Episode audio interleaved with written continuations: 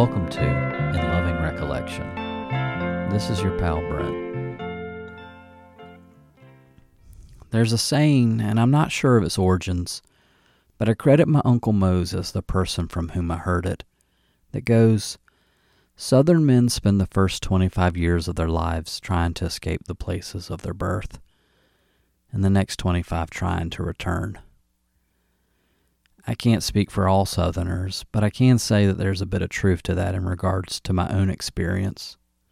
For nearly my entire life, I have lived in the town of Newnan, Georgia. There's about a six year gap in which I lived in Atlanta, and at the time, I figured I'd most likely stay in that area. But when my wife and I began thinking about buying a house and starting a family, we began to consider Newnan as a possibility, though I did have some reservations. Like most people, I'm sure, I had mixed feelings about my hometown, and a part of me had not necessarily seen myself ever moving back. I mean, I loved Newnan, and for the most part, I did like growing up there, though it did sometimes feel like a bit of an antagonistic relationship. I remember this one time when I was 15, and I was walking home from the movie theater with some friends when a truck of adults pulled up next to us to inform my friend Brian, who was wearing a Charlie Brown t shirt, that his shirt was the dumbest fucking shirt they'd ever seen, and they looked stupid as hell in it, before speeding off down the road. Now, it would be unfair to say that this was totally indicative of my time growing up in Newnan, but the memories of similar experiences were still lingering in my early 20s though regardless of whatever ill feelings I might still have had about the place. Newnan remained, even during my time away, a very comfortable and familiar place in my mind, like a nicely broken in couch. I'd always put a lot of stock in comfort and familiarity, so in the end, we made the decision to leave Atlanta. The prospects of becoming homeowners and it not taking half an hour to go a couple miles down the road were just too enticing. About a month or so after moving back to Newnan, I found an anonymous note on the windshield of my recently purchased station wagon, which still had its temporary tags, stating that I should pay taxes like everyone else, and if I didn't go to the tag office soon, he or she would report me. As I stood outside my newly purchased home, annoyed and angry, I began to worry that I had possibly made a mistake moving back. I felt as if I had been tricked and wondered how Newnan had been able to lure me back. Were there more incidents like this to come? Was it too late for me? I remember having a number of thoughts like this during the time, frequently wondering if maybe we should move. I do remember thinking about North Carolina a lot during this period. We've been taking numerous trips up there to visit my wife's pawpaw, who lived in the town of Salisbury, and we really fell in love with that town, and really the whole state. And of course, it didn't hurt that a lot of great records came out of that place. One record in particular, Brighten the Corners by Pavement, was regularly on my mind. Now, I did have a Brighten the Corners era bumper sticker on my car at the time, so I was constantly reminded of this album's existence. And in thinking about this album frequently, as well as North Carolina, my mind would often turn to the legendary producer and native North Carolinian, Mitch Easter. I had long been an admirer of Easter's due to his true DIY spirit and the fact that as a Southerner, he was able to make his vital contributions to the culture, all the while staying in the South, in his hometown no less. He didn't escape to a bigger city, but stayed home and made his own world on his own terms. This fact was a source of comfort and inspiration to me as I spent some of those early days after moving back to Newnan, wondering why the hell I returned. Now, I'm not completely sure of when I first became aware of Easter. It could very well have been through his involvement with the first pavement record I fell in love with. Or, in being an Athens, Georgia obsessive, it could have definitely been through his work on REM's earliest recordings. But I also just think if you're from the South and you have some sort of interest in recording or the history of college radio and independent music, Mitch Easter is just kind of like common knowledge. It was natural that, because of my interest, I would eventually come to know his work and really fall in love with his band Let's Active and their wonderful 1984 debut record, Cypress. Now, I'm not completely sure of when I first heard Cypress, but like I said, in my world, Mitch Easter is just like common knowledge. It really would only be a matter of time before an album like this found its way to me. And when it did, I put it on while in the comfort of my home in Newnan, Georgia, and I listened. This is the story of that record. This will all come back to haunt me. You keep chalking up awards for much time spent hanging out. Hi, this is Mitch Easter, and I'm uh, a musician and recording person, and we're going to be talking about a record that my 80s band, Let's Active, made that's called Cypress.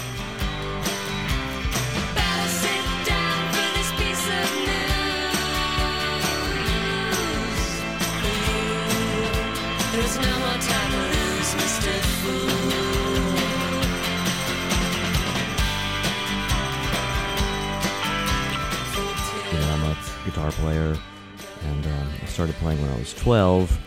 And then I also really loved recorded music. So by the time I was in college, trying to figure out how I could not actually ever get a job, I thought I should really try to work those two things that I really love. So I did start this little recording studio called Drive In Studio. And that was sort of my claim to fame because I got to record some kind of happening bands in the early 80s that kind of put me on the map but I'd been playing for a while before that. But this record, Cypress, was the second record that Let's Active got to put out for IRS Records. Born in Winston-Salem, North Carolina, Mitch Easter's exposure to music happens at an early age, which eventually leads to an interest in learning to play the guitar. My parents were these people that had the radio on all the time, and they were of this generation where they could have gone in either direction with respect to the rock, you know? Like they had friends that would say stuff like, that Elvis Presley can't carry a tune, you know, and stuff like that. Whereas my parents liked Elvis and listened to that kind of music. I was fortunate to get to grow up with the, you know, the rock stations on, which really meant top 40 back then, which was still kind of a variety. But, you know, the, the thing that one's grandparents would listen to would be, you know, what was called easy listening, and they didn't listen to that. Just remember hearing the radio a lot, and my dad, as a kid, had played banjo with his brother who played fiddle, and they had like a little duo that played at like theaters around town when they were children. But he had stopped playing. He really didn't play anymore, but he was one of those guys that could pick up something and kind of plunk out a tune, you know, so I always thought that's cool but I didn't really start playing for a long time. I was in the school band and I was really bad. I played trumpet and then uh, later I had braces and I, I got even worse, you know. So the band director suggested to my parents that I play the, um, the, baritone horn or the euphonium, you know, it has a slightly bigger mouthpiece. And I really liked that thing, you know, it was kind of a, it was a nice instrument. But by then I think I had been completely polluted by taking my first guitar lessons. That was the road to ruin that I was on, you know, and I just so so bands sort of faded away and rock bands sort of took over. And that was when I was 12. But that was a great year to to start playing. It was 67, you know, so like the music scene was pretty solid. And I took lessons at first, which was well, actually this friend of mine down the road um, had started playing guitar before me and he could you know he could play and he showed me a couple of things and i could actually do it and i couldn't believe it and, and, the thing that he showed me was the intro riff to secret agent by johnny rivers which is one hell of a riff right? And i could do it you know and it's like all right. So over the next few months i really decided to go for it and i was old enough you know to have some willpower. You know i knew that like i don't want to mess this up I'm going to really try. I'm going to practice, you know, and all this. And I did, you know, which is great. I think, you know, a couple of years earlier, I might have been too much of a child, you know, but by then I kind of had this sense of like, okay, get serious. And then I had a great guitar teacher who, you know, looking back at it, I think he was probably like a, you know, college sophomore or something that was home for the summer. But he was this really cool looking kid. My memory is that he looked like Scott Walker, you know, in the Walker Brothers. He had this great blonde hair and he was kind of cool and wore like sunglasses. But the thing about him that was so cool was that he understood that I was still like a child, you know and he didn't try to like lay music theory on me or scales or anything like that. I think he understood that kids don't have the attention span for that stuff, and I sure didn't. So when I would say I want to learn this Monkees song, you know, he'd show me the chords to it, and it made me feel like I could play. You know, it was fantastic. And then I had another year or so of guitar lessons with a guy who was a little more highfalutin. But by then I was really in the like rock band scene around here of other kids, and you just sort of really learn by doing. The whole country was probably bristling with basement rock bands, but this area seemed particularly good. I was just surrounded by all these people that were good, you know, that I got to play with. Music just came at you from every direction. I was that age, and it was it seemed very exciting. I mean, it was a really attractive door into the adult world. In fact, I can even kind of remember feeling fortunate that, um, you know, an example of an adult could be, you know, a member of the Rolling Stones you know but whereas you know a generation back the adult role model would just be somebody who was the foreman at a factory which is nothing wrong with that but you know not as much my cup of tea as these guys wearing funny clothes were. It is through playing in bands as a teenager that easter would begin to experiment with songwriting and home recording. Well i, I was in this band called sacred irony and they were a pretty good band and I, all I was was the guitar player in the band, but I was influential in that I made the breakthrough suggestion that we should write songs. All bands back then just did covers because that's what you did, you know, and you go play at the dance or whatever, and people want to hear songs they know, and that's never going to change, sort of. But um, in the South, I think there was not enough music, like showbiz infrastructure, for people to really understand how it worked. Like the chances of you knowing somebody who had actually made a record was pretty slim, you know. So it was really weird. It just it was like in nobody's consciousness to even do that. And my line was simply that, well, you know we buy records of people that have their own music. They're not, you know, we don't buy 10 bands records that are all covering the Beatles. You know, we buy the Beatles doing the Beatles and whatever, you know. So anyway, I talked the rest of them into the idea that we should start writing songs. And there were a couple of guys in the band who were actually turned out to be good songwriters. And, and I tried to do it too. So I had some songs, which really just kind of meant a chord progression, you know, and then the singer would kind of like fill it out from there. So that was when I was about 14 or 15, I guess. That was my initial foray. But anyway, after that, I kind of realized I didn't really know how to write songs. And then uh, I'd say the next step of really trying to work on it was probably about 72, or I think it was 72.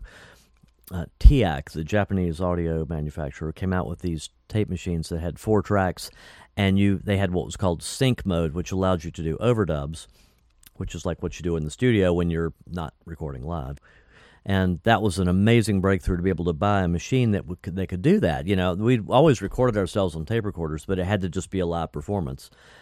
And and by then I sort of grasped the idea that like records are sort of constructed, you know, um, to some extent. And so with this tape machine, which actually Chris Stamey, my friend, bought the machine, and he brought it over to my house and it's, it's lived down in my basement because I had a good one of those rock band basements. And we started recording on that thing and putting songs together, you know, in a sort of overdubby way. And that happened also because the other two guys in the band were not as interested in it as us, and they sort of just faded away, you know. And Chris and I really got into it. So, you know, that was like fantastic because not only did we sort of have to write songs to use this fun machine, but we also had to um, I mean, I guess somebody else might have just used the machine to cover songs they love, but maybe because neither Chris nor I could really sing, we thought we could make up stuff that we could sort of sing. You know, I mean, our own stuff was something that we defined, right? So, for whatever reason, we we both started writing songs, and we both sort of got better at it. You know, and and I'm still speaking in very relative terms. I mean, the world does not need to hear what we did down there, but for me, it was incredibly helpful, and I think it was to him too. After graduating from high school, Easter attends the University of North Carolina in Chapel Hill, all the while remaining focused on an eventual career in music. You know, my dad was like, he had that classic story of being able to go to college on the GI Bill, you know, and he was like the first person in his family to have higher education like that. And he had the classic thing of like his dad discouraging him from doing that. Like, why would you want to waste your time doing that? You can start working at the mill tomorrow, you know, kind of thing. And he really shot beyond all that, you know, and he did well. You know, he had a good career and everything as a result of going to college. And so, you know, my parents loved it, and they loved the environment at Chapel Hill. You know, in the fifties, uh, the the right wingers in Raleigh called it Red Hill, you know, because all those communists over there and stuff, and they thought that was like hilarious and stuff. And they, you know, they the whole college experience was really cool to them. You know, it's funny because my parents were locals, but they they had a certain kind of coolness about them that was sort of bigger, you know, and I really appreciate that about them now. I, looking back at it, I realize how they were kind of different, and I have no idea why. Anyway, they really, really wanted me to go to college, and they really, really wanted me to love it and everything. And my problem was that I didn't exactly, you know. I kind of, I just kind of went, you know, and I did okay, but all I was thinking about was recording, you know. I just wanted to do that. I just wanted to make records, you know, and so, um, you know, in the background of um, being in school, I, you know, I, I kept having bands and we kept recording and stuff, and then towards the end of college, I started formulating this idea for this little studio I was going to start, which is what I did. So I'm really glad I went to college. I mean, you know, the experience of just being there is massive, even if you don't even know what it what you were doing at the time. It it does something good for you, you know.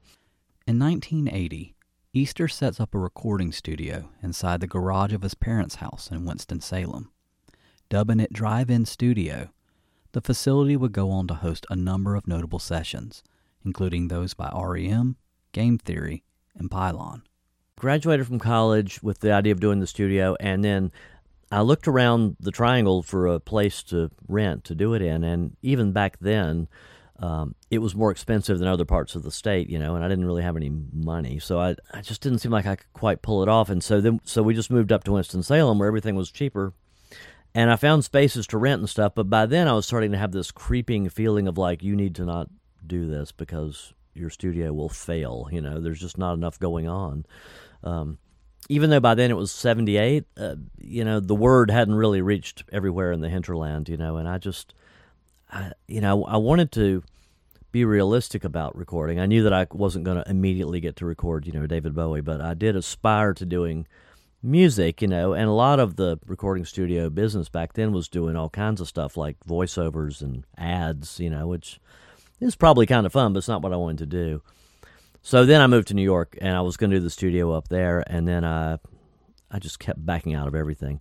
Then I decided not to because it's like, oh, okay, New York is great, but everything's super expensive. So if I do this, I have to really, really commit myself, and it's like then I'll never play in a band again, and I don't want to do that either. So, so then I came back down here, not exactly with my tail between my legs, but enough to where I thought, okay, I've got to really make a go of this, and and it worked, you know. And I think it's just because the timing was better, because by then it was 1980, and in 1980 the college radio stations were really springing. You know, a lot of colleges had stations that the kids didn't really care about, and then all of a sudden they did, you know.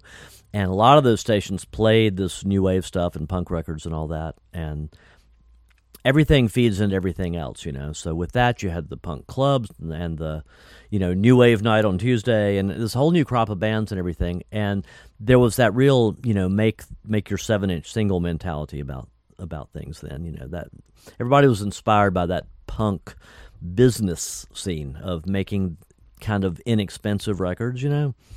And and it did great, and that was our clientele from the beginning, and it was fantastic because that was exactly the right thing for me to be able to do. You know, if if I had been jumping into this in 1976, you know, the expectation would be to make it sound like a Billy Joel record or something, you know, which I did not have the knowledge or equipment or the interest in doing, you know. So it really it was the timing really helped a lot and North Carolina was was good all of a sudden, you know. We had um, a very influential woman named Dee Dee Thornton that was playing the, the, the, new sounds on the Wake Forest radio station, and then she con- continued to push that on into like commercial stations around here that would give her shows to play that stuff. So you know, all the stuff in the background really made my thing viable with the studio. The house that it was in was not the house I ever lived in. It was um, after I, sometime when I was in college, they well, my dad worked for Western Electric, which was part of AT and T, and they were really big on transferring their people. He was always getting transferred to New York for about two years, and they'd send him back here. and that happened repeatedly. And then he was sent to Chicago, and and um, the last place he worked was in the Netherlands. You know, so at some point in there, they sold the house that I grew up in, and then when he was getting closer to when he could imagine retiring, he he bought this house that the studio was in. And it was a really cool place. It was like this sort of ultimate ranch house of like 1949 or something like that. It was really long. You know, the garage was at one end and bedrooms were at the other end, and they were like, you know, 100 feet apart. And this house had been built in a kind of homemade way. It was it was actually made out of concrete blocks and then bricked over, so it was just like a fortress. And it so happened that you could make a lot of racket in that garage, and it kind of didn't go anywhere. I mean, it was weird. It is. And my parents thought that the whole band thing was cool anyway. But it might not have worked if it was impossible for them to watch TV when the bands were in there. But it just didn't even, you couldn't even tell the bands were in there. This house was kind of amazing, just by chance. So, you know, I think they just thought it was cool. They were really nice to me and they just thought, well, he wants to do this and you can make a living doing that. Sure, absolutely, go for it. And when I finally moved out of there, um, you know, they were sad to see it go because I think, you know, they, they just like meeting the meeting the stars, you know. It is around the same time in which Easter is starting Drive In that he would begin playing music with bassist Faye Hunter, eventually bringing in drummer Sara Romweber to form the band Let's Active. Well, she was my girlfriend from when I was a teenager, and we were sort of set up by my friends in the the little rock bands. And you know how it is, like at a school, the kids stand around in a place before the bell rings or whatever, and people clump up in according to their interests, you know. And there was this area where these people that talked about records and music and stuff hung out, and she was one of them, and I didn't know her. Um, because she was a grade ahead of me, so it's like impossible, you know, to know anybody from you know the grade ahead of you. But these guys at some point declared that she and I should get together, and kind of introduced us, and and we did. We were together for years, and she was a you know really great person and really artistic, really talented. Like she could really draw, really paint and stuff. She could sort of do any art thing that she wanted to do, you know. And uh, a few years into the era of this kind of music, she had just decided to buy a bass from this friend of ours and start playing it. And she was like instantly able to play. You know, she just like it took me a while to be able to play guitar, but it didn't take her any time to be able to play bass. And she just had a lot of natural ability. You know, so when I came back from New York, it was kind of like. This is my last gasp to get a band going because I'm really old now. You know, I was like 25, you know, and I thought that's embarrassing. You know, I've really got to get this band going. It's like, well, you can play bass and I can play guitar. All we need is a drummer, you know, trios are great. That was it. And it was strange for me because I had always played with these, you know, it was kind of an evolving batch of dudes that I would be in bands with, like the guys that were in the DBs. I'd been in bands with most of them. And a lot of these people around here were basically, you know, otherwise engaged at this point in my life. So we just formed this band that was, for me, a totally new thing, like out of the blue, you know because I'd never played in a band with Faye at all. And Sara, the drummer, was somebody that I didn't didn't even know, you know, that but again, a little bit of a setup, you know, I had two different people tell me that there's this girl in Chapel Hill you got to meet. She ought to be your drummer. And I'm like, oh, really? You know, so that was kind of a cool thing too that just happened with the help of other people. It was just kind of strange. She was 17, uh, um, and you know, Faye and I were ancient. You know, she I was nine years older than her, but you know, it it just it really did work well. Um, and she was perfect. She was absolutely perfect for our band. So I mean, it was very fortunate, and it was cool for me because it was a whole new universe for the way it felt. And by then, you know, the deal was like, okay, this is my band. I'm going to write songs. You know, because they didn't they didn't write songs at that point, and I and I did. So it, there was more on me to pull off, um, and I felt like Sure, let's go for it. During the same year in which Easter forms Let's Active, he would also begin his association with the Athens based band REM, producing their debut single, Radio Free Europe, in the spring of 1981. After co producing with the band their follow up EP, 1982's Chronic Town, Easter brings in musician Don Dixon to assist with the production of the band's debut full length, beginning what would turn out to be a long and fruitful partnership. He was in this band called Arrogance that was um, around for a long time, and they had sort of different iterations. But the very beginning band was this sort of heavy band, and I guess the guy that sort of formed it was this guy from Winston-Salem named Mike Greer, who was a super legendary guy around here. His band back then was called Captain Speed, Actually, they were called Captain Speed and the Fungi Electric Mothers, and they were very impressive, kind of psychedelic, scary rock band, you know. And they were enough older than, like, I think maybe he was like the youngest guy in the band, so he was like you know, three grades ahead of me or something like that. So he was like a total adult, you know. Anyway, he had that band, and Don Dixon was in that band, and our band, Sacred Irony, played with him a couple of times, and I remember being so impressed because they were a really good band, and Don and Robert Kirkland, the uh, other guitar player, were just these awesome singers, you know, and so they could really play and they could really sing, and they were doing this kind of heavy, sort of like Procol Harum type songwriting, but heavier sounds, you know, like really very sort of English. They were cool. So I was aware of him from that. And then somewhere in there, he met um, Phyllis, who was his first wife, who was from Winston-Salem. So I think he was up here a lot to, to see her when they were first kind of getting together. And I think Phyllis used to go out with Corky McMillan, the bass player in our band. But we knew of her because she was like a rock chick in town, you know, who had like great mini skirts, you know, and was just cool. So um, there were all these connections. And finally, you know, we kept playing shows with them, and I just eventually, I guess, talked to him. I, I can't really remember. But when I was in college, he uh, had already moved to Chapel Hill, and I started encountering him in like audio situations. He had this sort of like little garage studio uh, set up, and I had played on a couple of sessions in there that he did. Just sort of got to know him as like a recording guy as well as a, a guy in bands. Because actually, I, what I didn't know is that he had been playing on sessions since he was like a kid. You know, he's like a proper musician. He can like read music and stuff. And he was from uh, Lancaster, South Carolina, which is not too far from Charlotte.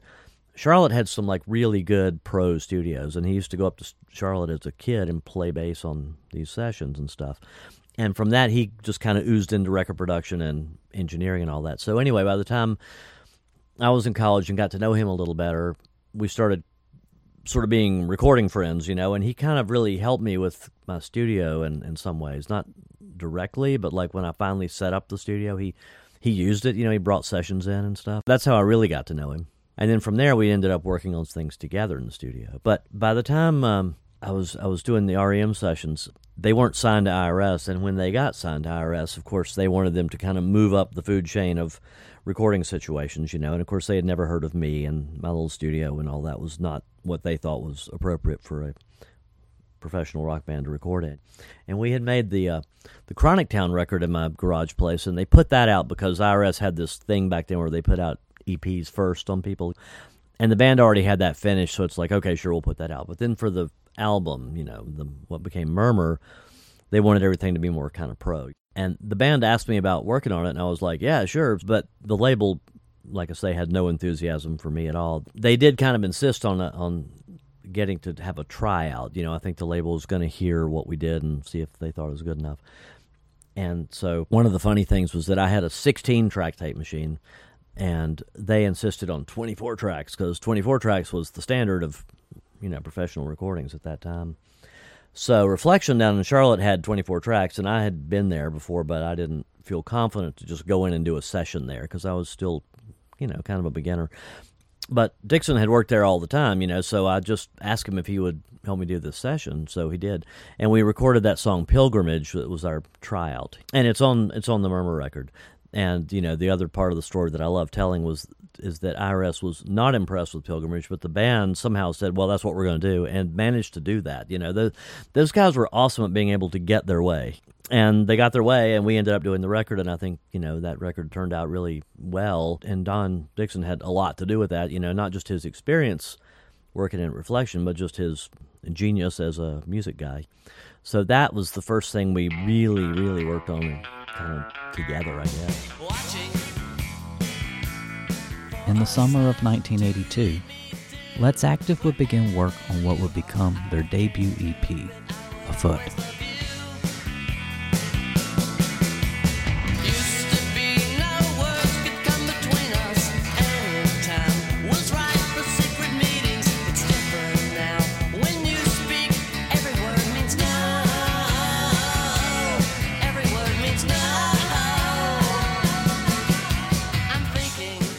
Based on the strength of the material, as well as Easter's association with REM, the band would sign with IRS Records. The currency of getting your band rolling back then was to have a cassette that you could send to the club and say, "Here's what we do," and they would maybe play your cassette, and then they would maybe call you back. You know, so everybody made cassettes like that, which was a fair bit of the studio business for me at, in the beginning too. I mean, a lot of these things I recorded were pressed as singles, but a lot of them were just these cassettes. And that's what the REM session was. The very first one I did was them making their cassette, you know, master. They needed something that was a good recording, but they were going to just give to clubs, you know. So that was exactly what the Afoot record was. We just recorded the songs we had and actually bought a bunch of bulk cassettes in New York City and was, you know, running them off and stuff to send out to clubs.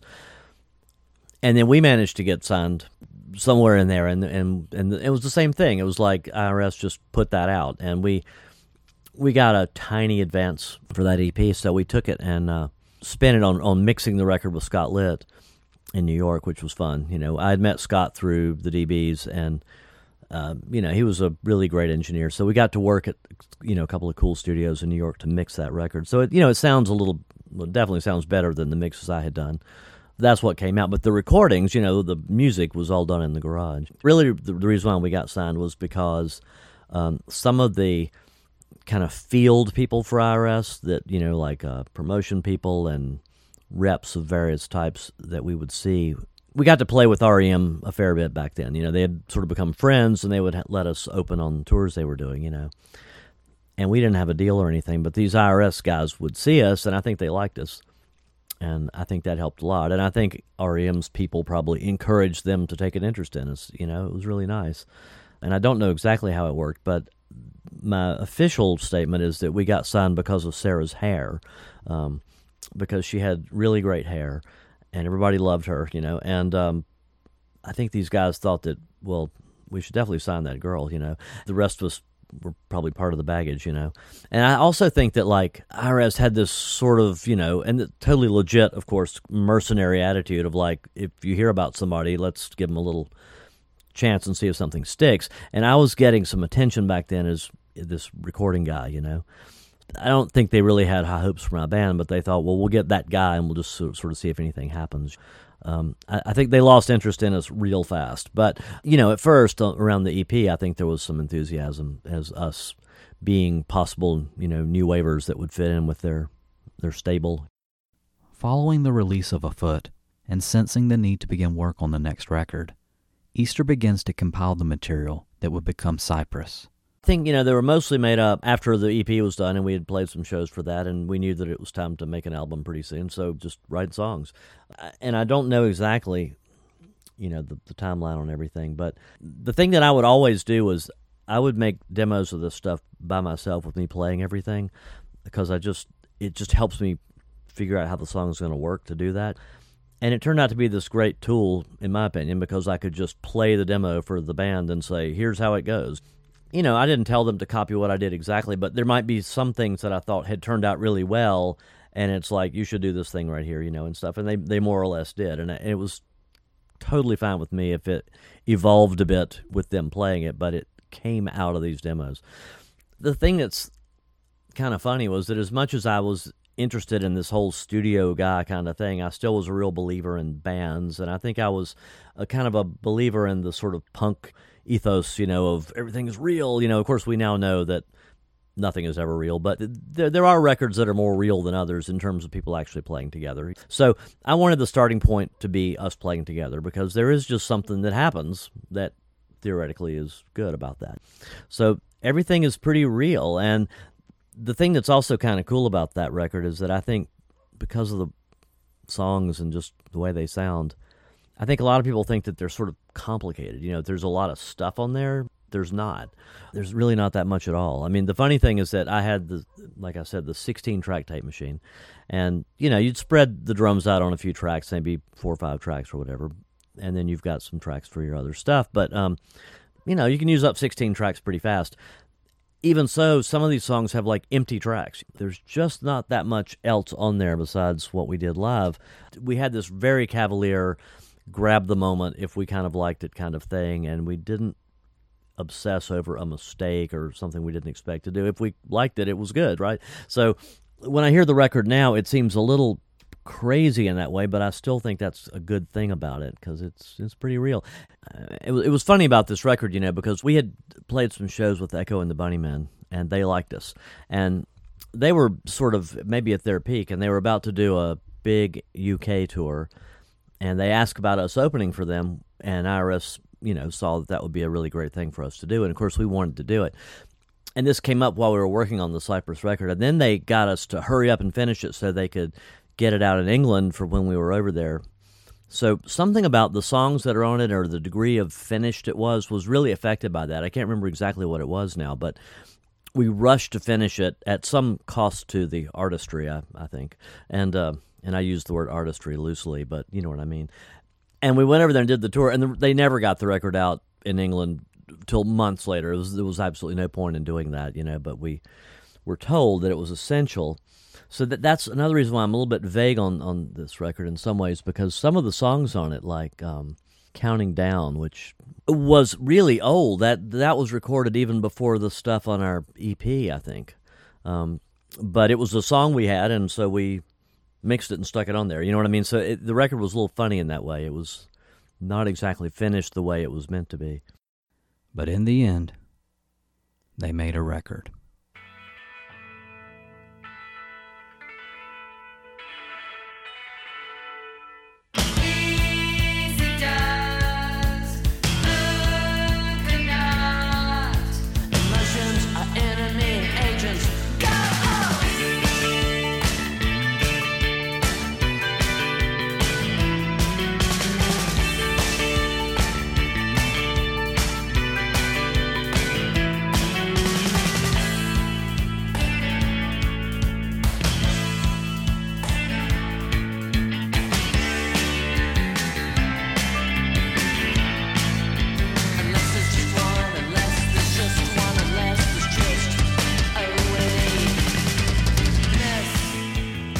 Cypress opens with Easy Does, a track which greatly emphasizes the synergistic power of Let's Active, and in a way, gives its listener the blueprint for the rest of the record.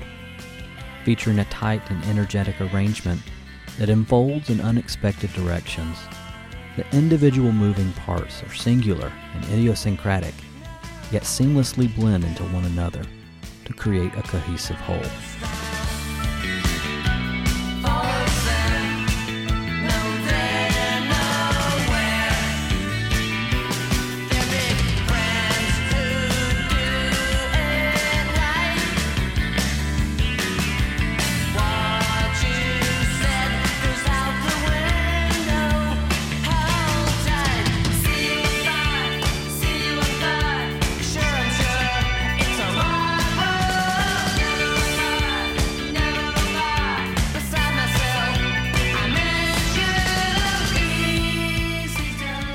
Have good associations with that song because um, for some reason able to sort of make that one up in my head. I'd never done that before.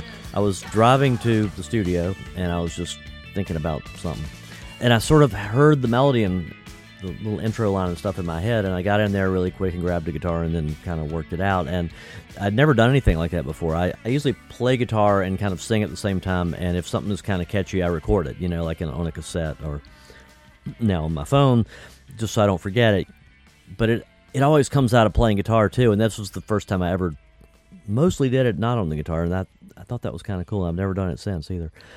But when I fleshed it out and kind of made the song and did the demo, I thought I really like this, and and it does have that like the beginning has that da da kind of thing, which is like very intro-ish, right? You know, it's kind of funny almost that it's like that.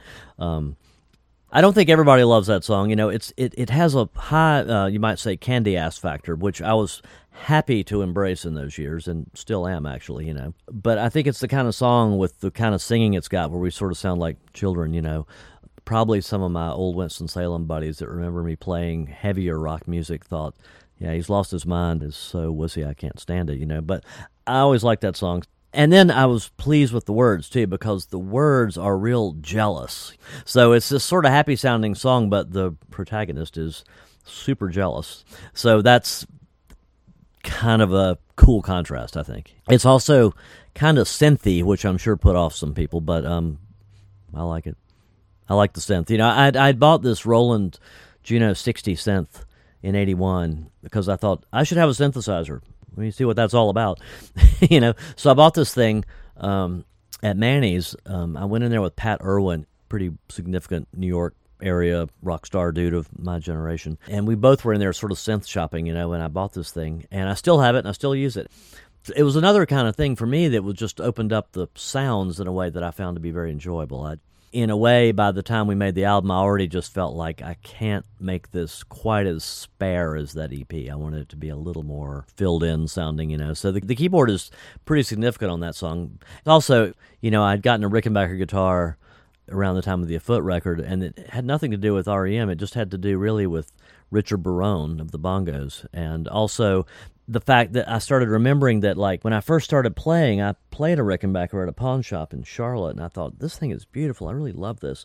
And then I didn't get it because my bandmates were just so influential on me, and they just had no concept of what a Rickenbacker was, you know. Anyway, that guitar was cool because it was kind of hard for me to figure out how to use it. It was it, it was you had to really dig into it to get anything to come back out, which was kind of different. And Easy Does is a real good example of me kind of really wrangling that thing to the ground and getting it to do what I wanted it to, you know.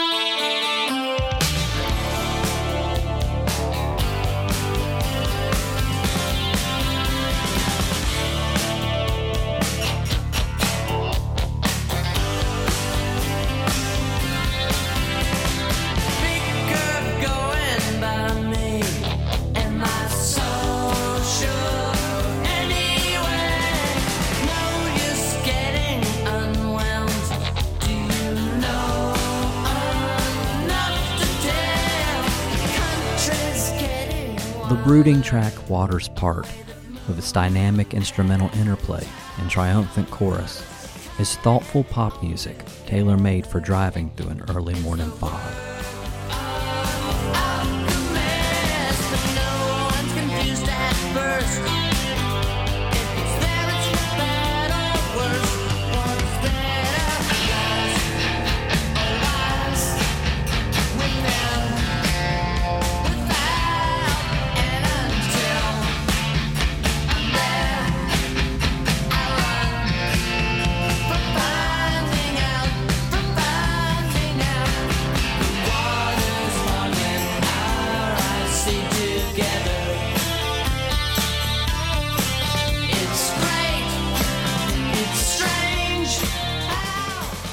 Stories I have all take all the majesty out of everything, I think, because the story with Waters Part was that I had gotten a new recording console for the studio, and I was really excited about it. Um, it was an AMEK Angela, it came from England, and may have been the first one of those ever in the United States, I'm told. And very excited about that thing, and I just couldn't wait to do something on it. So I'd gotten it wired up, and it was like a Saturday morning, and it's like, okay, I've got to go record something. So I'm to make up a song to record on the new console, and I made up Waters Part, you know, and did a demo on it that day. And um, you know, I thought, hey, this is a pretty good song too. So the whole thing kind of worked. It, the motive really was to have something to record on this console, which makes it really sound unartistic, but. That's what works for me, you know. I don't know. but that ended up being one of my many, many, many political ish songs. Another great thing about Waters Part for me was that I guess some years back I met Mary Timony, one of the most impressive musicians I've ever known, and she told me back then that that was her favorite song, which was awfully nice for her to say, and she's probably changed her mind, but that was really flattering to me because she's so good, and she just loved that song. So I, uh, the fact that she liked it was important. But it's been one of our big hits in a way. You know, it's a it's one we have to do, and um, and it, it's also been a real pain in the ass to do because for some random reason I did it with the guitar tuned down a whole step just to get this heavy sound. And that's just crucial. You know if we don't tune the guitars down it doesn't sound right. It just sounds completely wrong. So we have to have another set of guitars to play that song that are tuned down. But it's you know it's worth it. It's a real good sort of warhorse on stage. It always kind of comes across. But yeah the the origin story is not real glamorous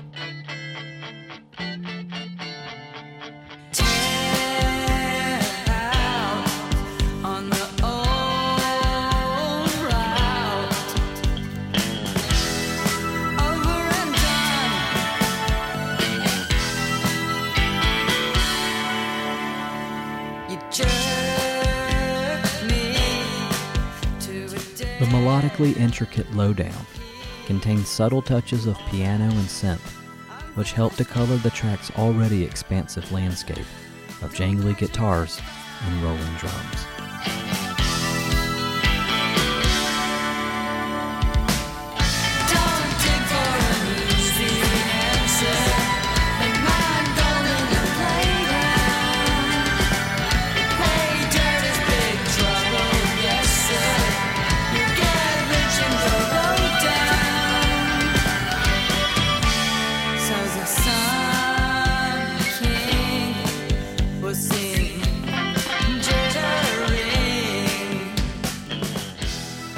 Lot of that was me having fun with thinking about Echo and the Bunnymen because we had toured with them, you know, some at that point. This was before we did the longer tour with them, but we played several shows uh, in North America with them, and I really loved the way they put stuff together. And it was so, it was kind of a. I don't think the song sounds like Echo and the Bunnymen at all, but the like the rolling drum part and the bass line on the chorus and certain things about the guitar were just me thinking about them because I just love the way they put some of their stuff together. I was really fascinated with the stuff that seemed like it shouldn't work, and they had a lot of that. you know, they had. Well, there's that one song of theirs. Oh, I wish I could think of the title of it, but it's a. It's not one of the more famous Echo and the Bunnymen songs, but they always played it live, and it had this bass part that seemed to have nothing to do with anything anybody else was doing. You know, and it was so great. I just thought, okay, that is way more interesting than what you normally try to do. And so I was trying to recreate some of that type thing. My, again, I don't think the result sounds like them at all, vibes wise, but structurally, it was a little bit of an exercise in using some of those kind of approaches, and I and I like the way it turned out. Um, had totally forgotten that about all that until I played that record this afternoon and heard that. I, I had to kind of laugh because I I could sort of remember what it was I was thinking about. Like the bass line in the chorus, it works, but it's not exactly following what the chords are, you know. And that, that was me trying to see if I could do something sort of like that.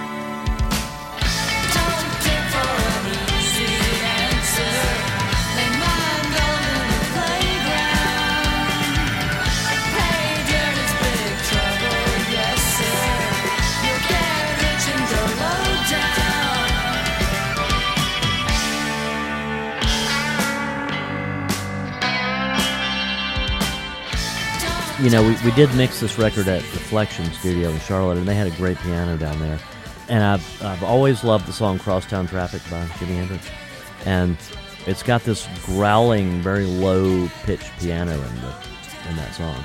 And, and it just sounds great. And what it is is just really low notes and really kind of extreme EQ and a whole lot of compression, and it's just this great sound. So, um, anytime I could get around a real piano, I, I had to put that sound on something, you know. So, and I still do. So we probably did that sound down at Reflection, even though the rest of it was recorded here. Like that record was, like I say, recorded in the garage, but when we were about to mix, the place where my parents' house was seemed to be a magnet for lightning strikes. Really must have had something to do with the geology right there, you know. And so this lightning bolt hit a phone pole out behind the house and just like splintered it. And it was just like this amazing hand of Satan thing we saw the next day. These like 10 foot long splinters had gotten blasted out of the, the phone pole and driven into the ground. It was just like evil looking, you know. And the, the strike was so close to the house that it blew up a lot of equipment. And the studio was out of commission, so we had to go down to Reflection to, to mix. And that was not a bad thing. That was a great studio, but it wasn't our plan. Following Lowdown is the brief instrumental Gravel Truck, which acts as the perfect segue into Crows on a Phone Line. Yeah, I love stuff like that. And it's funny because I've met people over the years who don't like stuff like that and find it to be these like annoying obstacles between the next song, you know, and it's like, well, whatever. But that was just sort of found art, you know. I was just messing around with the keyboard, just trying to get a sound. And I guess I had it hooked up through some kind of big long delay or something. And the sound kind of rolled on top of itself. Thought it was kind of beautiful, you know. So I recorded some. I guess I just kept thinking, yeah, that actually is good. I wouldn't mind hearing that again, you know, sometimes you want kind of an intermission between songs to change the vibe or whatever to set the next song up. And then I just thought that um, you know, gravel truck was a good title because the song does not evoke anything about a gravel truck. But it, I think around that time, I felt like that every time I got in my car, I was behind one of those gravel trucks with those not responsible for windshield signs, you know. And uh, so uh, I guess I was just honoring the uh, fact of life of gravel trucks.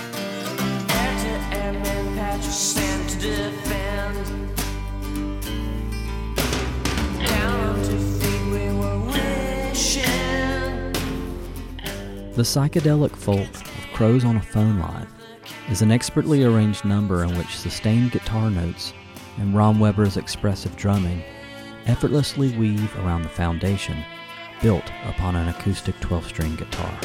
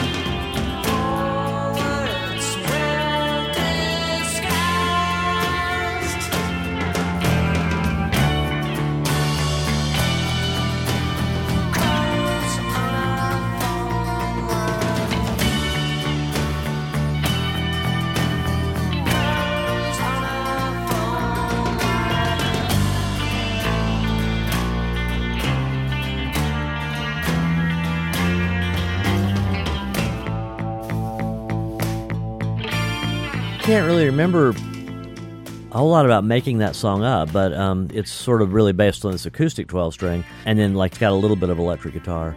It, it is kind of cool, you know. When I heard it today, especially the ending of it, reminded me of that band Family, this early 70s English band that I, I really loved. And I don't know if I was thinking of them at all, but it, you know, my love for for their sonorities maybe in that song a little bit because they kind of had, a, you know, there's a touch of that sort of English folk thing, you know, that kind of turned into a certain kind of rock music. It, it, sort of has that, but I don't, I don't know what I was thinking. You know, I just, it's just, it's just a song that was of that era, but that's. It was fun to put it together. You know, it was made up like on an acoustic guitar, but then it was sort of turned into a quasi rock song with overdubs and stuff. You know.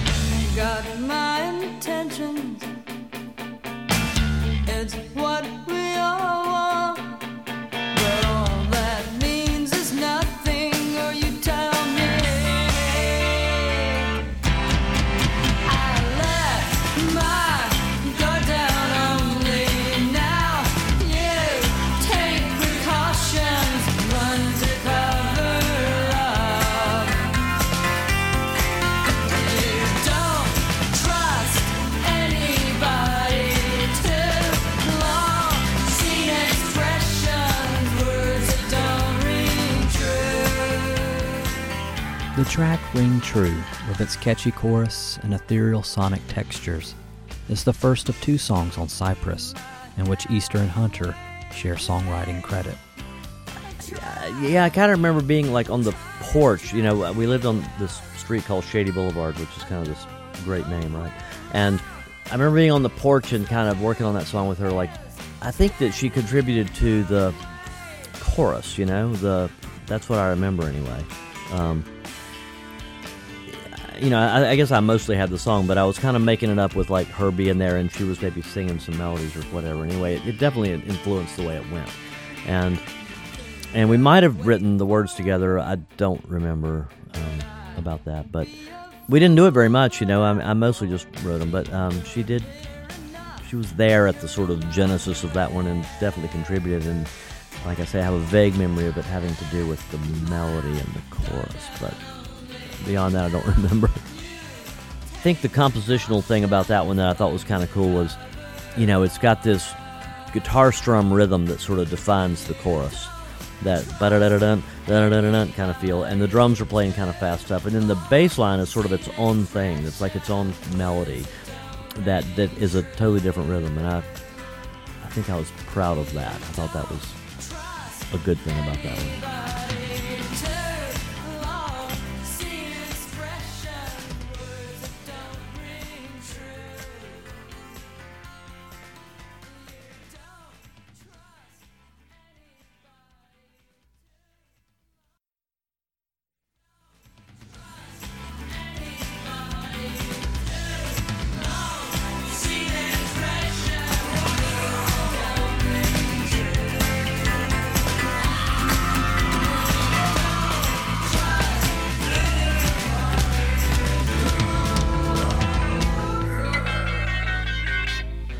Fade back in was probably sort of ill advised, but um, we we did it. You know, I mean, I, I, that's the thing. We were just kind of fabulously cavalier about everything back then. We just thought, ha ha ha, we like that. You know, it goes on the record. You know, I mean, the lack of second guessing what somebody might think was probably great. You know, but I I might have thought twice about the fade back in because the fade back in had a few kind of hidden jokes. You know, because it comes back in and one of the things that you hear me saying in this kind of kind of voice is rock and roll, and uh, and then the guitar plays this kind of rock riff, and we were of course very much you know making fun of all that kind of stuff at that time. You know the sort of like boogie vibe, you know. Um, but you know, people of our age had hit, heard a lot of the utterance of rock and roll in the middle of a song. You know, I always thought that was like sort of embarrassing. You know, that you would just say, you know, you would say that. And so, so us having a joke about that reflects our sort of uptight, prissy stance that we had in those years. You know, um, if that makes sense. But we try to disguise it with a lot of echo and stuff, so you can't quite tell what it is.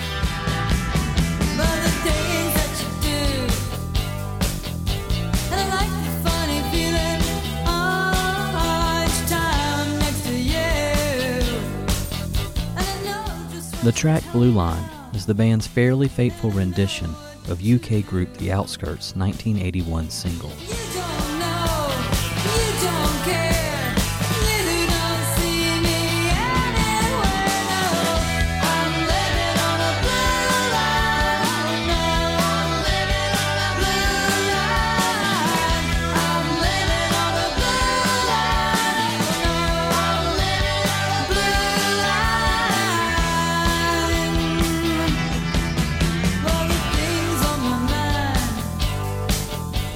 So Blue Line is a cover, and you know, therefore, was the one that the record company was excited about because no matter what, the cover will always be the one that the authorities gravitate to, even if it's not a cover they know. That's just the iron law of songwriting. You know, somebody else's song is always going to be the one they really like, and it is a very catchy song. The only way I knew, knew about that was just by chance. I went to England with the DBs in '81 to do the front of house mix for their little tour they did, and. Uh, they were signed to Albion Records, and Albion's office was sort of the place that the band went a lot when we were in London. And that was a single that they had put out by this band called The Outskirts. And uh, Maggie Beck was the songwriter. And they allowed us to just take records that they had, you know, because the record company offices back then were just full of boxes of records.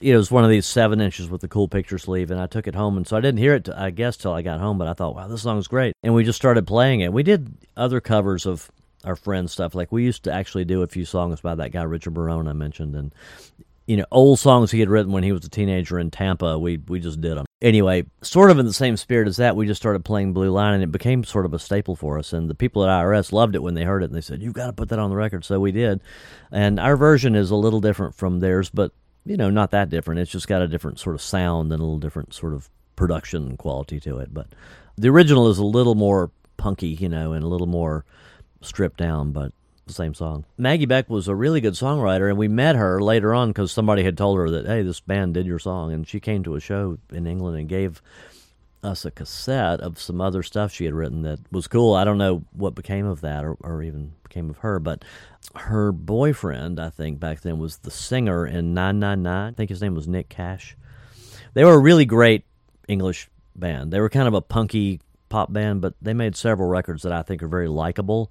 They have a little bit of a connection to that pub rock kind of thing, you know, but they were in the punk era. And anyway, they made good records. And supposedly, she had sort of secretly written or co-written some of their songs but wasn't credited and i don't know if that's true but i really liked them so i suspect maybe she did do that or unless they just were also great songwriters which they might have been but that's all i can tell you about blue line but it was yeah faye sang that and it was um, you know it was a fun song to play live. It was um, that was recorded i think back to back with us recording waters part. I mean that's the thing. We made this record in this real punk rock kind of way. I, I feel like we recorded waters part and then you know like in the morning you know like at 11 or something you know or 10 and then as soon as we got that basic track done we did blue line i think in the space of you know an hour or something the two songs and then the great thing was that don dixon was helping us do this just operating the tape machine so we could play you know and so we finished the blue line track and then we went on to do something else and somehow uh, don erased blue line so so it's like, okay, well, let's do it again. So the version that came out is the the redo, but I, I think it was fine. You know, that's just one of those beautiful stories of oops, you know, that, that can happen.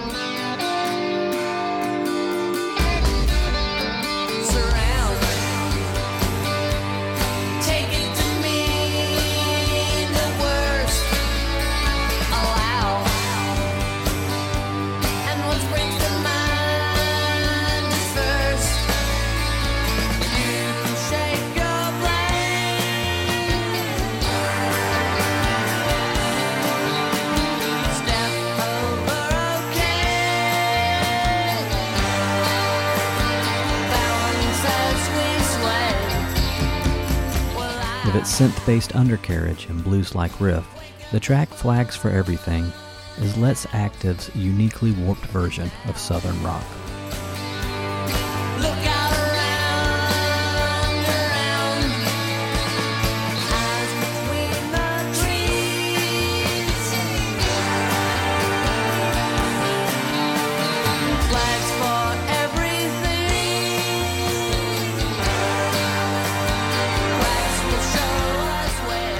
That one, you know, um, it's it's normal guitar tuning except the high E string is tuned down to D, and as soon as you do that, this whole universe of stuff opens up, and it makes you want to play those kind of things. They just come out of the guitar. It's not quite the Chicago blues vibe. It's a more primitive but definitely bluesy kind of feel that happens with that. But there's some cool chord shapes that can happen when you do that, and so the whole song was kind of, you know, a, a product of, of doing that and I know it's also another one that has a bit of the Bunnymen influence because it doesn't have a a bass on it. It just has that low synth, which is something they they had a lot of, and I really thought it was cool. So we did that song that way. So live when we did that with the three piece, um, Faye actually played that on the on the synth.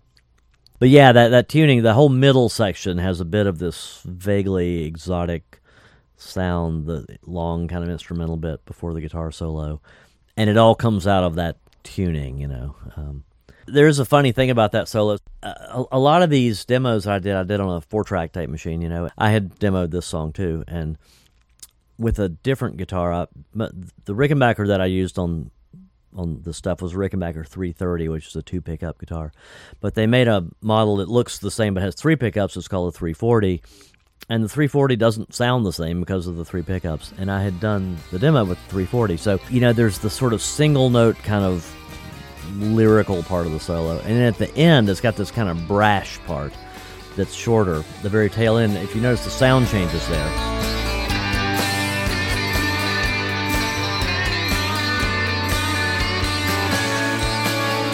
That's because I just really like that part's sound on the demo. So we actually flew it off the demo into the master tape of the new one, which with tape machines takes a stupid amount of trial and error to get them to line up. But we just kept doing it until it did.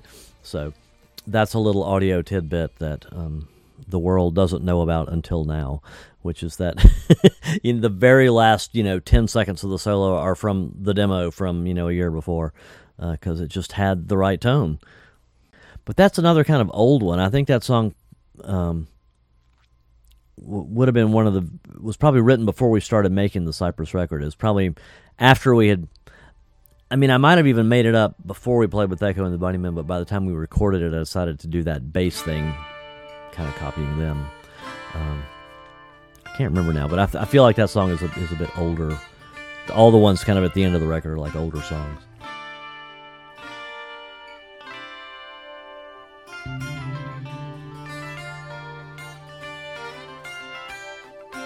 If the sky's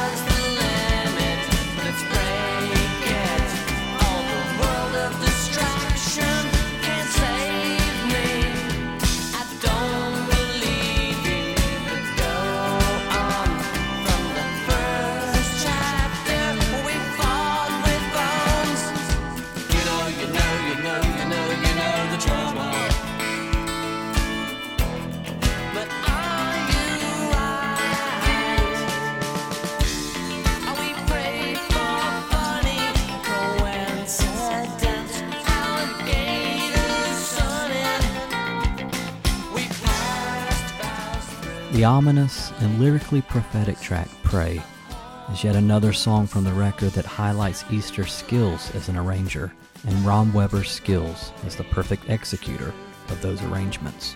to me the beat is super important and i just didn't want any old drum part you know so i really was kind of specific about it. Get the vibe off those demos and then go with it. So that's what you hear. I mean the fact that she was willing to do that was crucial for me because i tell you the truth i just had it at that point. and being in bands where it's kind of like you'd have somebody in the band that you know refused to kind of cooperate, you might say. It's like you would suggest something and they would go, "Well, that's not how I play," and it's like, ugh, you know, that's that's not what you say in the orchestra. You know, you play what's on the sheet music. And really, partly because we started this band when I was so old, I thought I have not got a minute to waste here. You know, I want these songs kind of like this because what I had seen in the local rock scene back then, it's not really true now as much. But drummers, in particular, would just kind of they just play drums. You know, they, they didn't even seem to quite know the song all the time. You know, they were just kind of blasted through it. And I wanted stuff to be kind of more structured. And at the same time, I think our records are kind of sloppy. You know, but they but they're the right kind of slop, in my opinion. They're not stiff and they're not boring because there's a there's a kind of moment to moment reality happening from the actual human being allowed to be somewhat creative. But there is a part, there's a structure, and there's a beat that recurs, so you get the idea of it. And I just really wanted that. That's an odd song. I I can't really remember where it came from exactly. It's sort of about today's conspiracy idiots, you know. But uh, obviously, I was writing this 40 years before that because the pray for funny coincidence line is like you're a sitting duck for garbage information. That's kind of what it's about. And like collecting evidence is sort of my 80s version of do the research, you know. I mean, it was it's kind of a like like I say all these songs are a lot of them are really kind of political, you know, and I was just I don't know what I was thinking of specifically, but I was it is about like superstition, well being easy prey for information that is unworthy of being believed in, but once you're once you're on the disinformation train, you know, you just can't get enough of it, right? One little other thing about that song, I had gotten this octave guitar around that time, which is um, a guitar that's just half as long as a normal guitar, you know, so the pitch is up an octave, so it's like a guitar that starts at the 12th fret. Funny looking little thing. It was made by this company called Robin, who were in Houston, and um, I would put it on to play that song, and somebody in the audience would always laugh, you know. you know, it, it just it just amused people, and that's what the main thing you hear on that So I mean, there's an acoustic rhythm guitar, but the little sort of melody kind of thing, high pitched guitar back in there is that octave guitar, which is a really great little instrument. It's it's sort of like the the high strings off a twelve string, you might say, you know, but it just lifts everything up. I've used it on a lot of things I've produced for other people just to add to the chorus to make it kind of lift. The only other big uh, record I can think of where I was pretty sure I heard one of these was a Eurythmics song. I don't know which one it was. Um, But they they didn't really you know take the world by storm or anything. But it's a cool instrument. True facsimile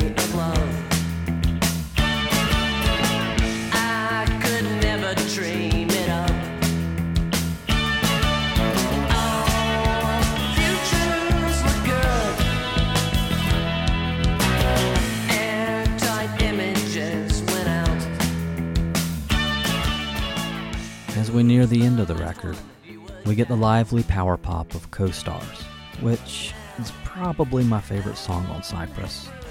To me, it just feels like the beginning of this record's victory lap.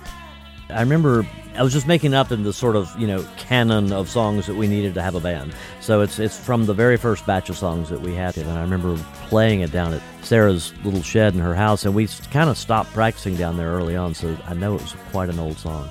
And I always kind of like to do it, and it just sort of fell by the wayside, and I don't really know why. And then I, I think I just thought about it at some point, and we recorded it. And this version that's on Cypress, I think, was recorded for Cypress, but I think it was also possibly one of our like, oh hell, they're telling us to finish the record in a week, so let's do this because we already got it. What I do remember is that the way the guitar solo starts, this riff, was actually the guitar part throughout the song. and did it over and over and over in the verses. And by the time we re-recorded it, I thought that's too much of that riff. How about if it doesn't have any guitar at all, except dan dan, dan, which was a breakthrough of arranging that made that song better, really.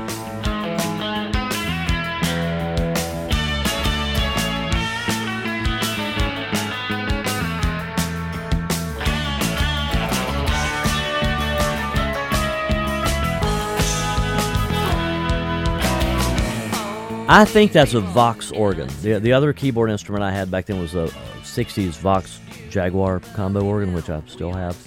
Got it when I was in college at this store in, in Durham. And this poor thing had, had been through the mill even back then. It, um, you know, the they were very cool looking. You know, they had these chrome legs, really stylish, really, uh, you know, super cool looking. And then the top part was orange. But of course, the orange part of this one had been spray painted black by somebody that thought that was dumb looking, you know, probably in you know 1975 or something.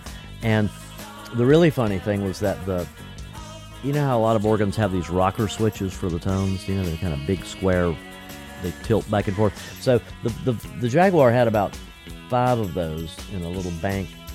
And I don't know what had happened to them, but they had all been replaced with these switches that you could get at auto parts stores. These big chrome switches that people would put in their like you know modified transams and stuff you know back then. That's definitely what these switches are. And i don't know if the person did it for the you know super badass aesthetics to go along with their black paint job or what. But anyway they're still in it. But i still have the organ and i still use it. And um, that is that is what's on CoStar. i'm pretty sure. Yeah you know it's just it's just kind of a, a poppy kind of song but it's i think I, at that time i was probably trying to get sort of a vaguely buzzcocks kind of energy or something, you know, speed, you know, that kind of thing. If there's nothing in their faces, it's from taking on the centuries.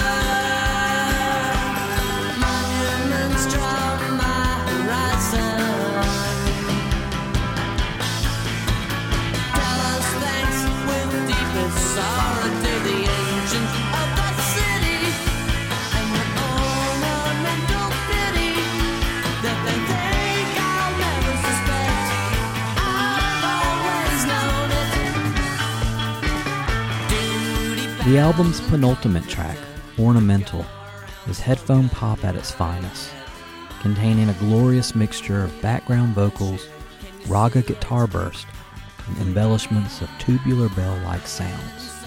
That is actually one of those Yamaha digital synthesizers that everybody hated back then, but it did those good bell sounds, you know. I mean, unfortunately, it's probably the same sound that's on the Taco Bell commercials, but um, that's okay. But that's what that is. Uh, there was the famous Yamaha DX7, and they made this other one that was a little cheaper, the DX9, that this guy that we knew had, and for some reason he parked it over at the studio for a while, so it it wound up on the record a little bit.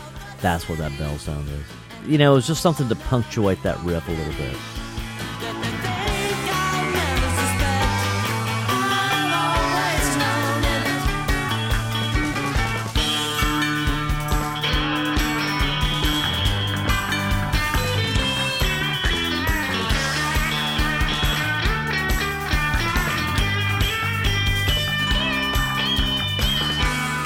I love those raga solos. They're kind of easy to do, and they just sound great. I mean, like Taxman being one of the great ones, you know, from way back, and um, they're just fun. But yeah, I like that solo, and it's it's an off the cuff solo, but I like it. It's like when we play the song now, I feel like I need to kind of play that because it sounds right.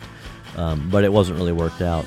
It also has this good kind of clangy sound to it um, because it was a it was a Fender Telecaster that wasn't mine. I I borrowed it from somebody, but it really had this kind of ear piercing, glassy top end, which I hope the recording tamed a little bit, but it was a kind of a cool sound, and that song really kind of worked into that, that sound. I remember making up the song when my little garage setup in, my parents' house got sort of rebuilt at one point, and so I think everything was disconnected, and um, but I wanted to make up a song, so I did a demo of it, which has instead of drums, it has like me tapping on cardboard boxes and stuff like that. So I have this super crude demo of that song. But I remember liking it, and it's one that we've kind of kept playing. It's this kind of roadworthy kind of song, you know? And it has kind of funny words, but what it was about was um, I was thinking about these sort of non-Western cultures, and also like dictatorships in in the East and what they're like. So I was thinking, there's all this symbolism. Everything is symbolism, and it works. Like everybody just buys into the symbol, and they do what they're supposed to do. But it kind of creeps me out, you know. so, and I forget exactly what ornamental pity was about, but it was sort of about this again, sort of like formalized pity, you know, like this sort of. Um, a society that internalizes some sort of sense of being wronged in some way and then it becomes this like motive for everything and it's kind of fucked up like you know how when yugoslavia broke up they just resumed the feuds that they had going on in like 1300 AD. You know, you can't believe that this family remembers how they were wronged by this tribe in medieval times, you know. And it seemed like back then that kind of stuff was more at work in places other than the United States. We now see that all humans just like to act like that and we're getting we're getting our own dose of it, you know, American style. Woohoo. But anyway, that's kind of what it was about. It was sort of about these like fixed ideas and people operating on fixed ideas that are just sort of fabrications, but they have this power. So somehow or other, that's what that song was supposed to be about. um, if that makes any sense at all.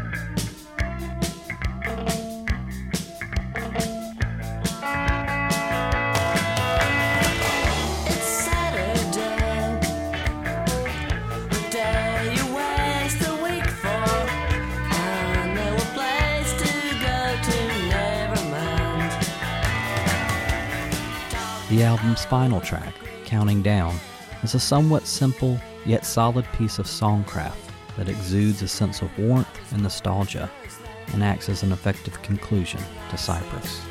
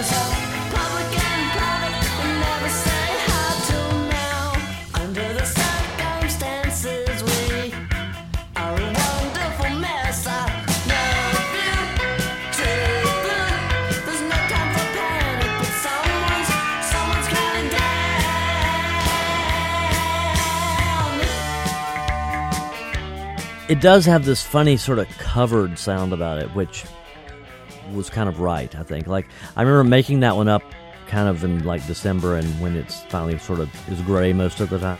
But that's recording weather, you know. I, I love being in the studio with that kind of weather.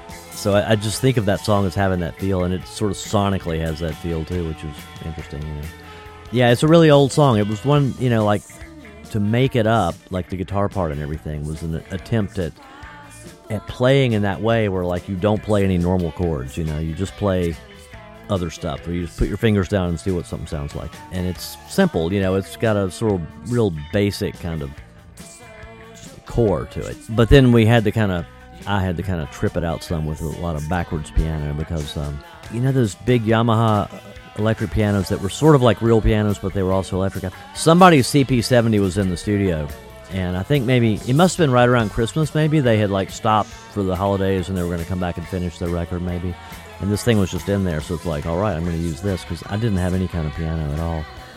And um, they don't quite sound like real pianos. I thought that it had this kind of softer attack and everything, and it just made me think about the the wonderfulness of backwards piano. So the song is completely you know drowning in backwards piano, but it is kind of the vibe I wanted. I was making a comment to a guy the other night. We were talking about the sequencing of his record, and the last song on his record is not a grand epic. It's sort of a moderate kind of song, but it's again, it's got a similar sort of contemplative aspect to it. And somebody had told him like they liked that song and it was buried at the end of the record. And I was saying, no, the last song on the record is very important, you know, and I like the structure. And this song feels like, you know, you've gotten to the last page of the book and you close the book, you know, or something, you know, or the church service has ended and you go out. There's a right kind of ending song that's important. If you call the last song on a record buried, then you're assuming that the entire record is a sort of slow decline from the first song, you know. and by the end, you're not paying attention anymore. It's like, no, I don't want to think about it that way. I want to think of it as a whole with a proper ending, you know. So um, I like that feel at the end of a record. There's certainly a case to be made for you know ending with you know your rock band version of Handel's Messiah, but uh, that that's fine too. But yes, I think for like the thing about Let's Active is we were kind of like a little band, and we sort of needed to make records scaled to what we did. We had not reached the power ballad part of our career at that point, so it wouldn't. It just wouldn't have felt right at all to try to go out with something big. We we just didn't really get that big in general, you know. At that point, the songs aren't those kind of songs really. They might have a "ta-da, here we are" thing like maybe Easy Does has, but it's still, you know, a different kind of scale. For the album art, the band uses an oil painting of a volcano that Easter painted, as is stated in the liner notes, some two decades ago, which at this point would now be nearly some six decades ago. For some reason, in that time, I was really amused by that relentless use of some in that way. Like, it was some two centuries before Napoleon that the blah, you know, the, the, the some thing struck me as this sort of trope that I was slightly tired of, so I wanted to make fun of it. But it was approximately 20 years old at that point because I was probably like 27 and I'd probably done this when I was seven. And my mom painted, she had a style back then of using oil paints and painting with a knife. And I thought that was so cool. I loved how it was kind of 3D. So this picture, which is supposed to be a volcano, even though it's just sort of a blob, was painted with the knife, and I had a lot of fun doing it. And then I just found it. You know, I found the canvas. It's real small. You know, it's like maybe nine inches by you know twelve inches, or not even. So anyway, that was the cover, and I just liked the picture. IRS Records releases Cypress in the late summer of 1984. Though it would be well received by critics, the album would fail to perform at the level of which IRS had hoped. I think we got pretty good reviews, as I recall. I mean, it was funny about IRS Records because they, you know, like all these companies, they really just they have to make money to exist, but they really sold themselves to the public as these like super good guys of the music industry, you know. But in fact, the stuff they would say to the bands was kind of the same thing that any label would say to the bands, you know, it's like we need a hit, you know, kind of thing. I mean, they were very disappointed in the sales of Murmur, you know, by REM, and I thought, seriously you know? Because like right away it sold like about 200000 i think which seemed like a lot of records to me you know? Because i wasn't comparing them to fleetwood mac. I was comparing them to punk bands. I thought that was a lot of records you know? And that record of course over time sold really a lot of records. But the point is they were looking for hits and stuff just like anybody else. And our band was never destined to be like even REM because REM became a mainstream band, but they were seen as kind of weird at first too, which is why it took a while for them to, you know, not weird, but you know what I mean. It just it took a band like that longer to develop because it was kind of a new music world coming up, and they were part of it, and they totally conquered it. But we didn't have the kind of you know star power that they had, and I and I knew it. I'd hoped that we could have our little more humble place in the scene, but that kind of really was not to be and I don't know how much Cypress sold, but it probably didn't sell a whole lot. It probably sold like forty thousand or something, which again is like great these days. But back then, that was seen as like super failure because you know there were these things like Thriller and stuff that were selling a billion. You know, so it was kind of screwy. There was an acceptance of the sort of new wave scene, but uh, not total acceptance. If if it didn't make money. Further complications would arrive during the album's aftermath, when prior to the record's release, Sara Romweber announces that she would be leaving the band.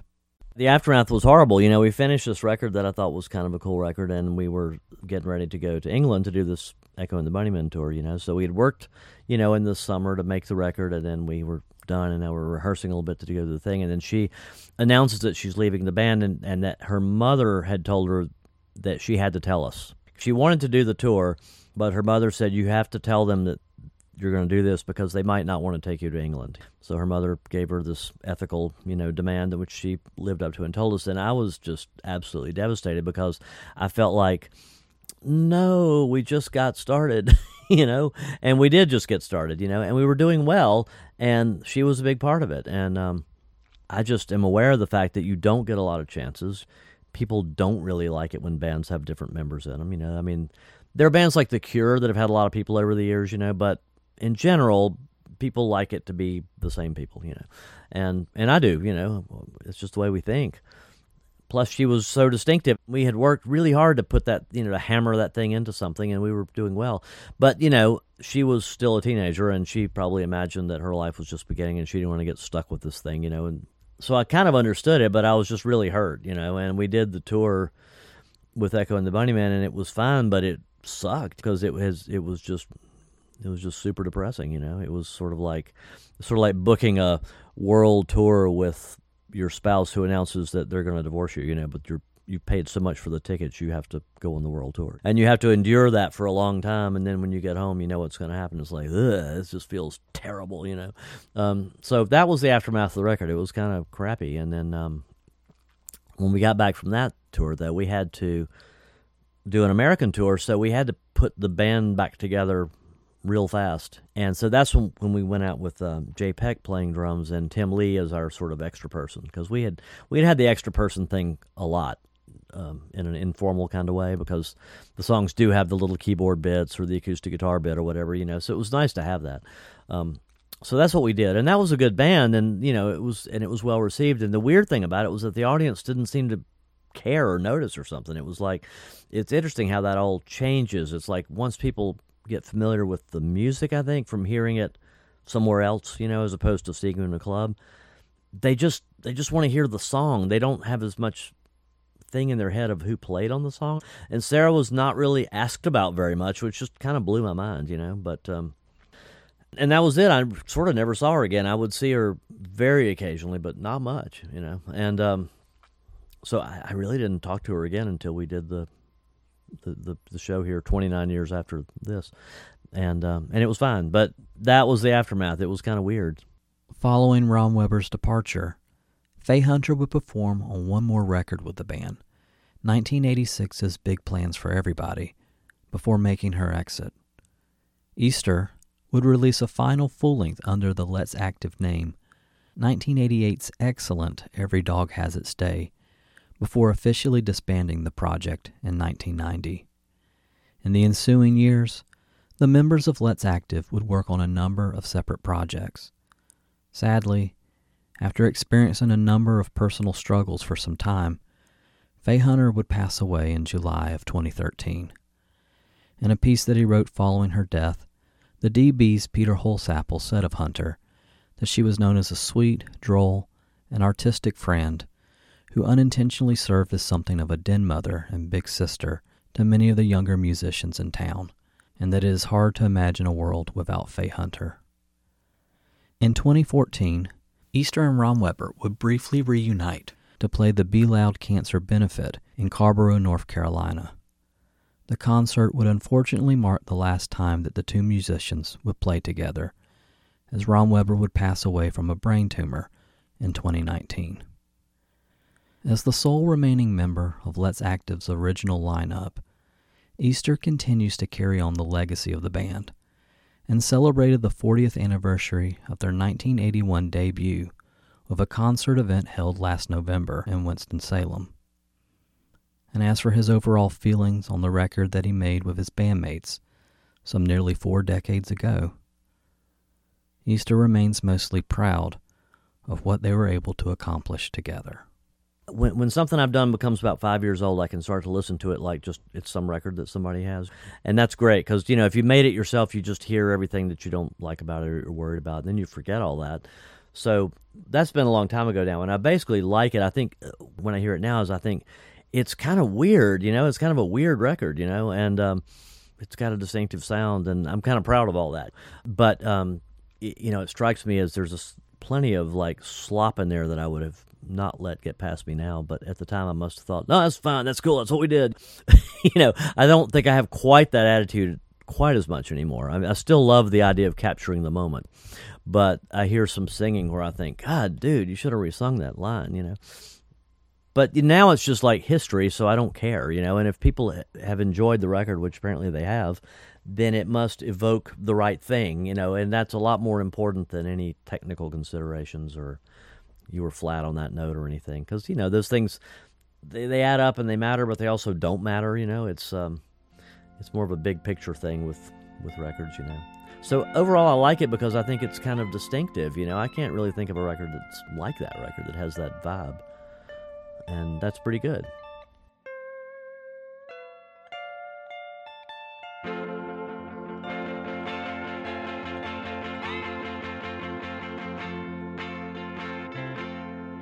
Thanks for listening to In Loving Recollection. A very special thanks to Mitch Easter for speaking with me about this very special record. You can stream some of the songs from Cypress and more from Let's Active on the various streaming platforms, as well as buy it from the usual online retailers. Or you could do it the way God intended and check out your local independent record store. See if you can find a copy that way. Seek this stuff out. It'll make you a better person. You can find us on Facebook, Instagram, and Twitter, or at inlovingrecollection.com. We'll see you next time. We'll get through this.